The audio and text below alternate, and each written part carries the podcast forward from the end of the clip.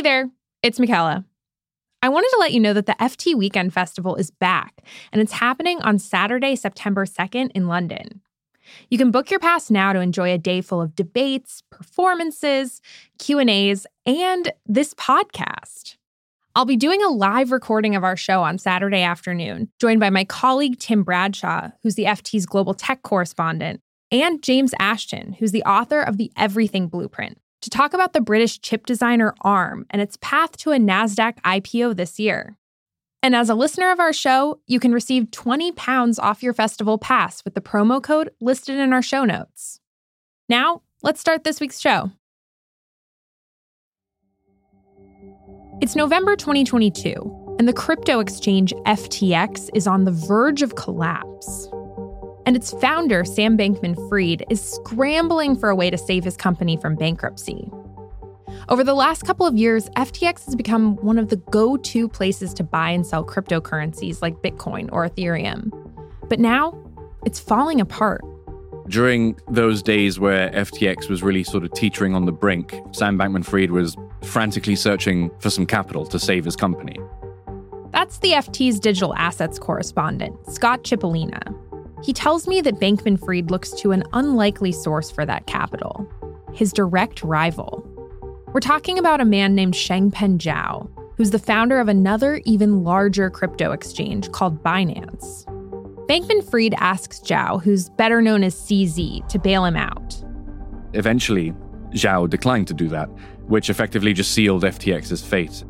And well, the rest is history from a $32 billion company to bankruptcy. Sam Bankman Fried stepping down as CEO of FTX. The exchange, FTX, filed for bankruptcy protection today. It meant that one of Binance's largest competitors was no longer going to be there. They were going bankrupt, and CZ had this clear road to crypto utopia, so to speak. And on November 10th, one day before FTX filed for bankruptcy in New York, Sam Bankman Fried tweeted to Changpeng Zhao, Well played, you won. FTX's collapse left Binance and CZ with the crypto world at their feet. I think a lot of people thought at the time it was sort of like the end of it was like an end of history moment for crypto exchanges, right? Like it meant that once FTX had fallen through, it paved the way for Binance to be the true industry pillar and for Changpeng Zhao to be the true industry kingpin.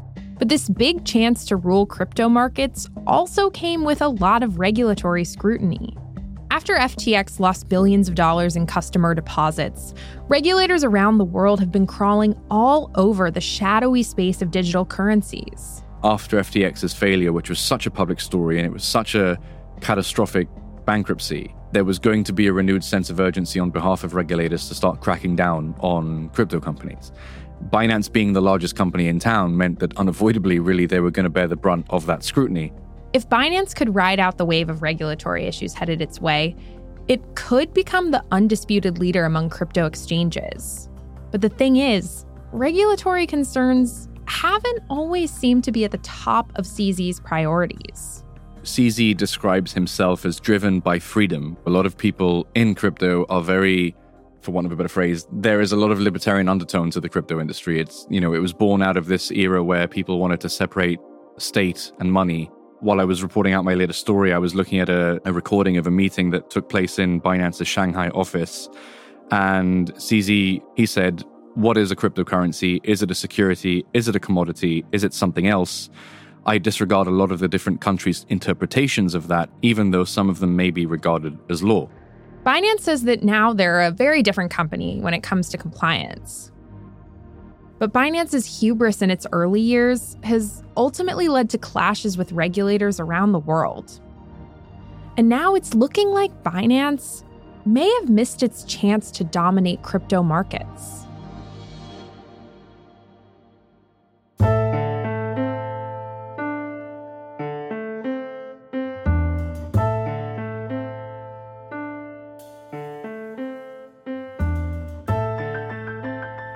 Tindera from the Financial Times.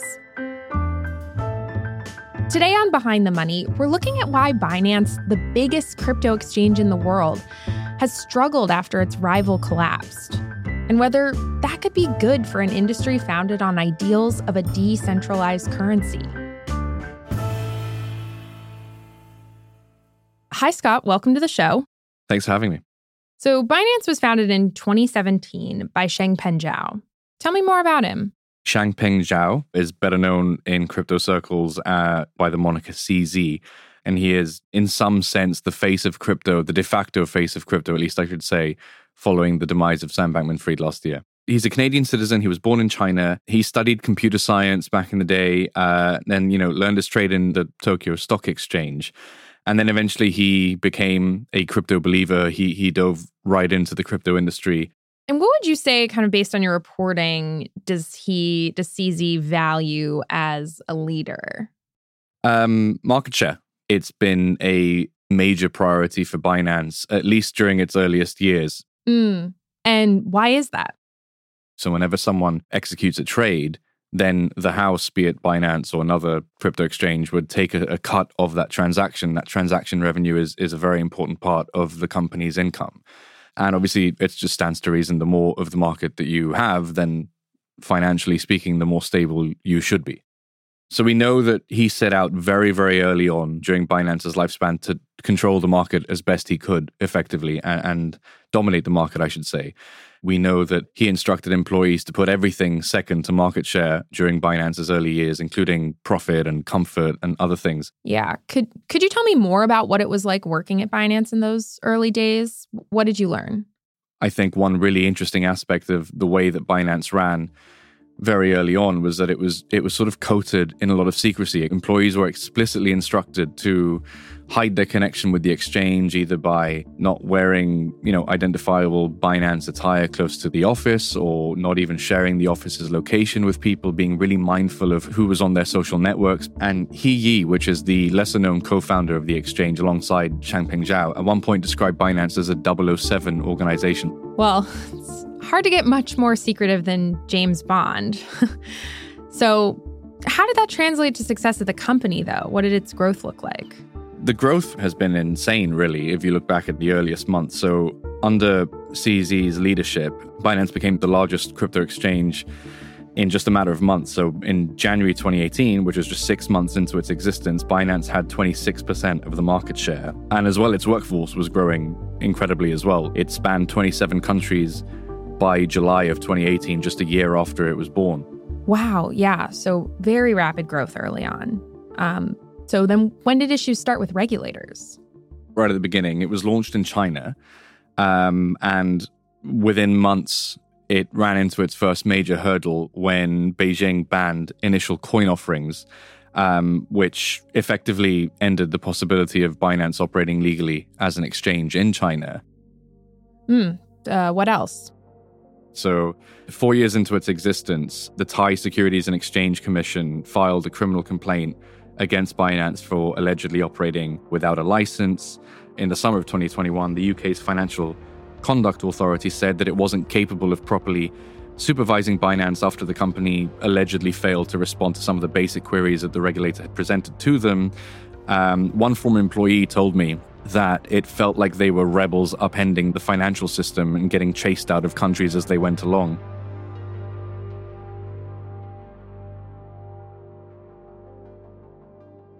Now, I want to fast forward to last year when FTX collapsed in November. We know that CZ decided against bailing out his biggest rival, Sam Bankman Fried. So, what happened to Binance after that? In the aftermath of FTX's collapse, there was this post FTX honeymoon where people considered Binance to be at the absolute pinnacle of crypto because FTX had gone bankrupt. Sam Bankman Fried was no longer in the picture. So their market share skyrockets at the end of 2022. We're talking about, you know, Binance reaches a position eventually uh, where it controls comfortably well over half of the crypto trading market. So it looks like Binance was set to take on this top spot. Has that happened? Um, the interesting thing about 2023 is that that just has not happened.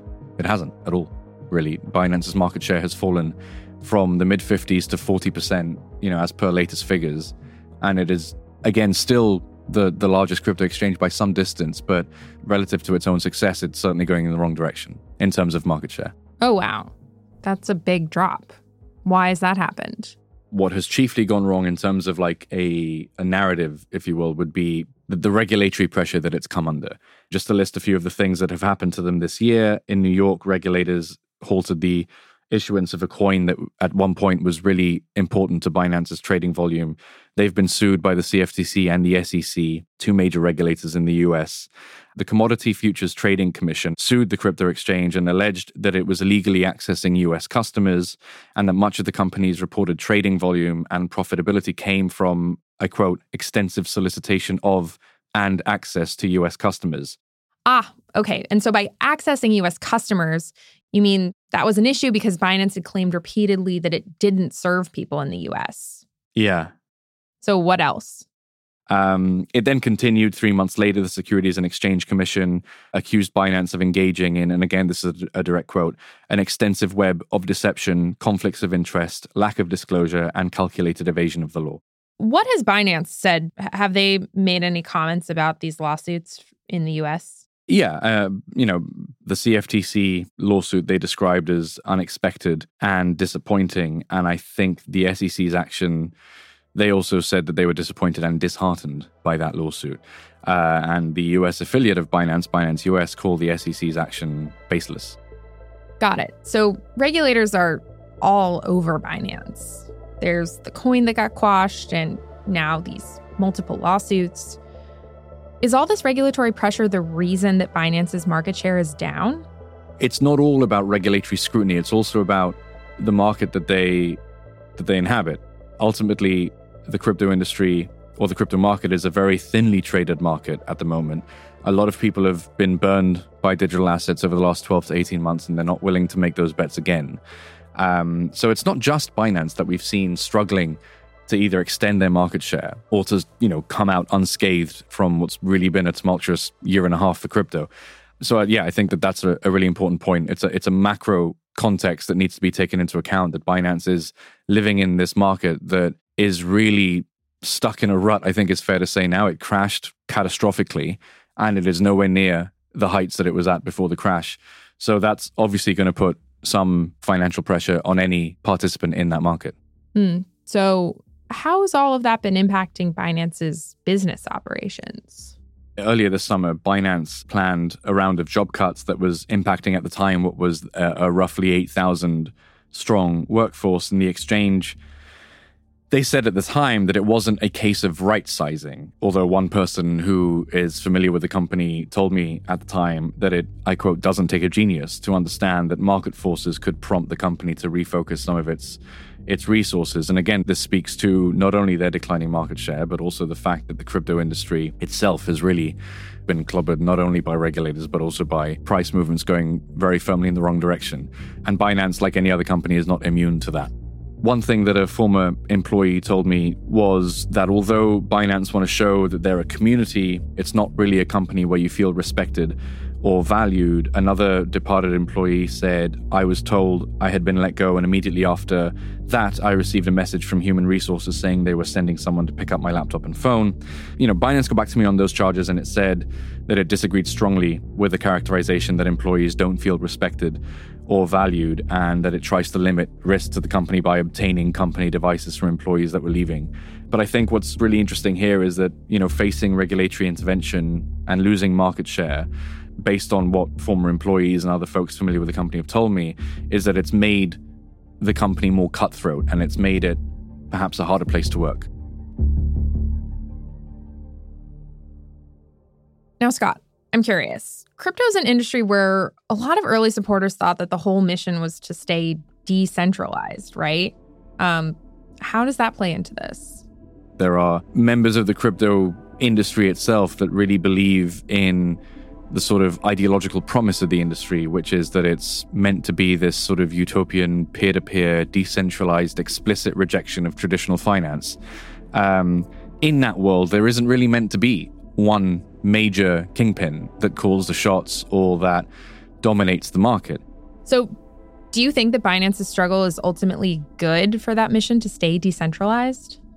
Yeah, well, I guess it, it depends on your perspective, right? If you think that the industry should mirror more of an equal playing field um, where there isn't one major player, then a declining market share for Binance is ultimately good news for you because what you're trying to pursue is again no one single kingpin. A lot of other folks would would simply retort and say, "Well, we need someone to be a success story, and if whether it's Binance or another company skyrockets and owns 60, 70% of the market share and becomes sort of like you know the the Apple or the Google of crypto."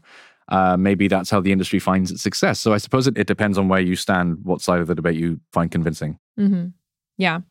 So Talking about some of your reporting that you did on Binance's early days and this example of a startup that's pushing really hard to grow and then hitting some big roadblocks, um, you know, that made me think of the Mark Zuckerberg mantra move fast and break things. Are there any lessons that can be learned from seeing this happen in the crypto industry and what you've observed?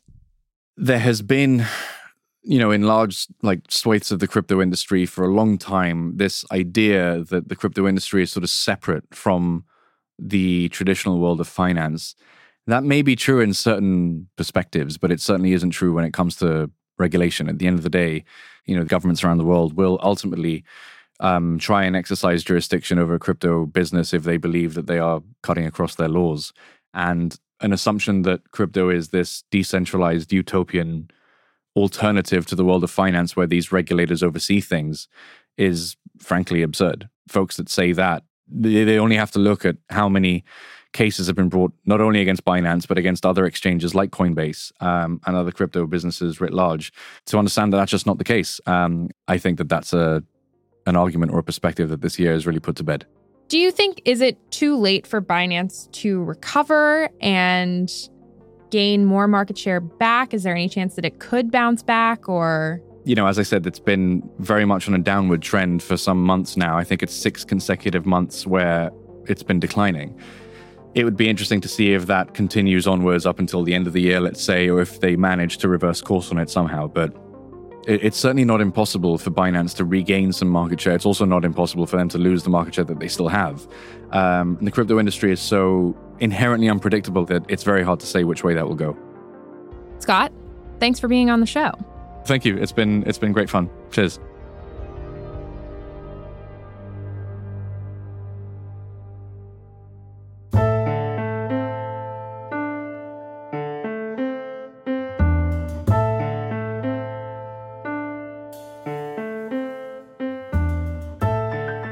Thanks for listening. If you want to read more from the FT on what we talked about during this week's episode, the articles linked in our show notes are free to read right now. Behind the Money is hosted by me, Michela Tindera. Safia Ahmed is our producer. Topher Forhecz is our executive producer. Sound design and mixing by Breen Turner. Our intern is Monique Malima. Special thanks to Philip Stafford. Cheryl Brumley is the global head of audio.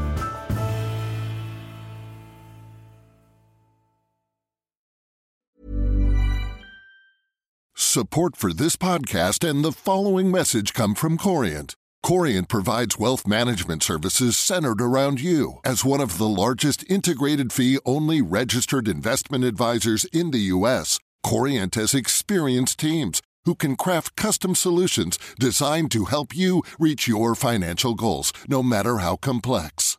Real wealth requires real solutions. Connect with a wealth advisor today at Corient.com. That's Corient.com. Small details are big surfaces. Tight corners are odd shapes. Flat, rounded, textured, or tall. Whatever your next project, there's a spray paint pattern that's just right. Because Rust-Oleum Custom Spray 5 in 1 gives you control with five different spray patterns. So you can tackle nooks, crannies, edges, and curves without worrying about drips, runs, uneven coverage, or anything else. Custom Spray 5 in 1 only from Rust-Oleum